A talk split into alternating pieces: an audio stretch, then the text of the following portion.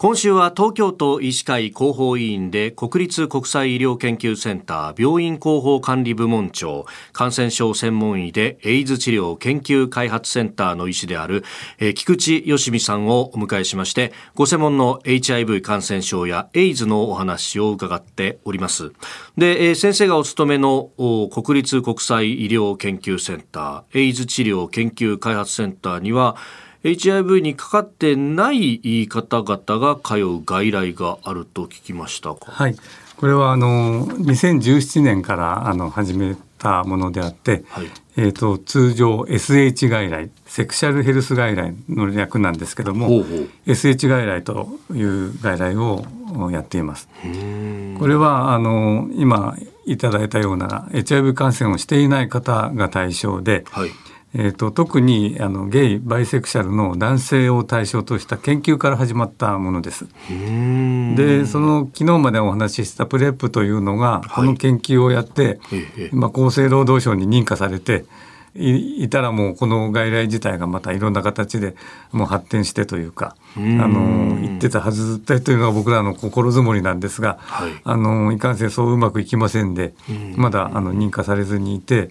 ちょっと困っているという現状があります。そうすると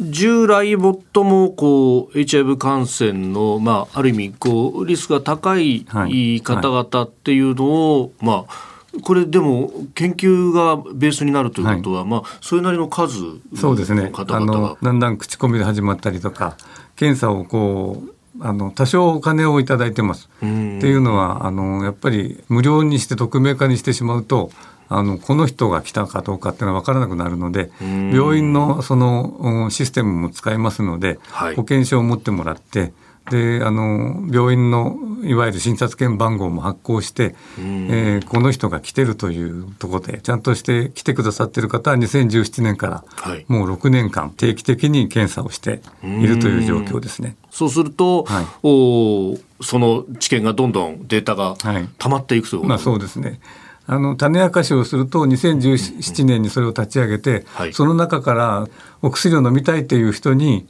まあ、あの製薬企業からいただいたお薬をあのお配りしてそれも確実に飲んでることを確認して、それで効果があってで飲まない人飲みたくないという人もいてでも外来には来てくださるという方を対象としてで片方の方からは、まあ、あのPrEP をしっかりやってると発症しない、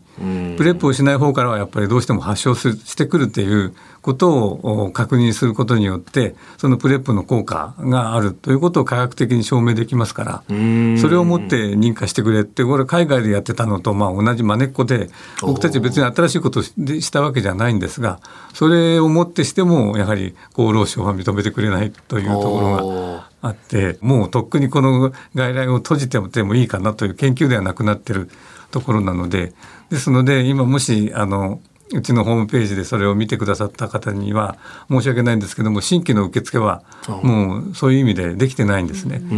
ですので今まで来てくださった方をあの大切にフォローしていく。ということになってます。なるほど。さあ、先生、1週間にわたって、この HIV 感染症エイズについて、まあ、そのね、最新の知見の部分もお話しいただきました。最後にいいメッセージありましたら、お願いいたします。はい。これは、あの、検査をして初めて、感染してたということが分かるところであって感染していても治療薬もありますしそういう意味であのまず検査をして自分の健康状態を確認することから始めるというのがあの、まあ、去年から申し上げず一番大きなメッセージかな。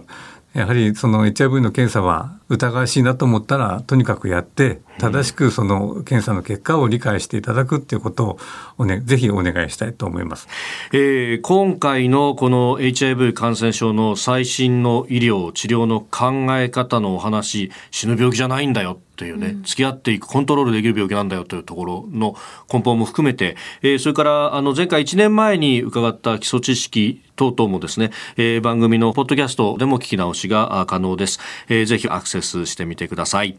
国立国際医療研究センターの菊池義美さんにお話を伺ってまいりました。先生一週間どうもありがとうございました。こちらこそありがとうございました。